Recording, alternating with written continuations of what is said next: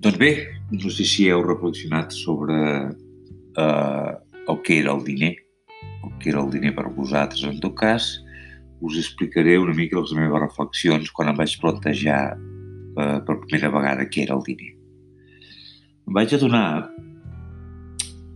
que bàsicament és un invent eh, per ajudar a que hi hagi més transaccions econòmiques, més comerç.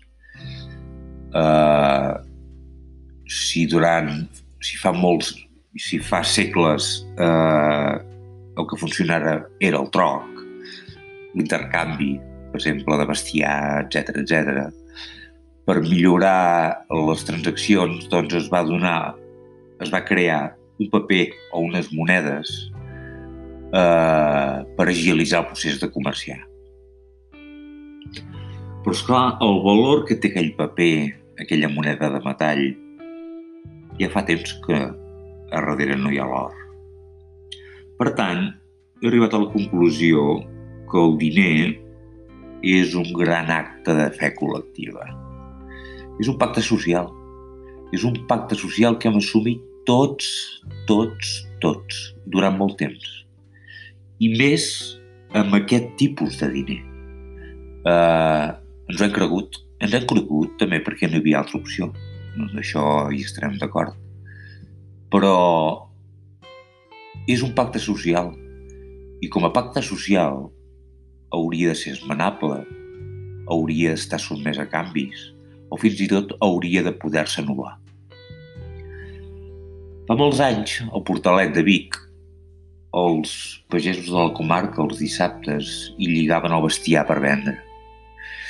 I de sobte s'acostava una persona amb un cavall i deia jo vull dues vaques per aquest cavall, per aquest cavall.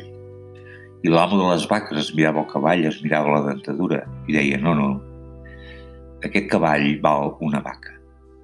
L'amo del cavall s'orrumia i al final diu, entesos, d'acord. En aquest moment de la història, de la història de la humanitat, a Vic, al Portalet, allà on hi havia les vaques i el cavall, un cavall val una vaca. I la transacció es produeix entre dues persones sense intermediaris. Doncs les criptomonedes són això. Tu i l'altre us poseu d'acord en quantes quantitats de monedes i a quin preu. I quan us poseu d'acord és com si us donéssiu la mà. Hi ha pacte. Per tant, hi ha preu, hi ha valor.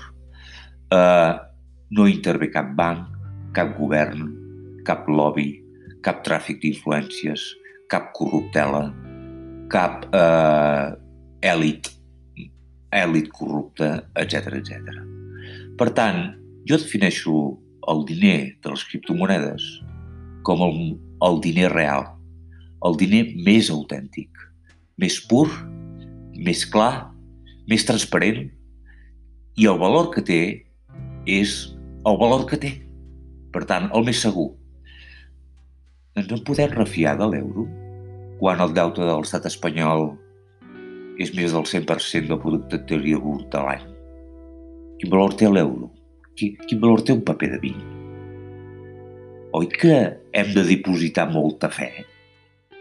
Doncs jo us recomano que mireu-vos les criptomonedes només amb el 25% de fe que heu dipositat fins ara amb el que era el diner i descobrireu un nou món.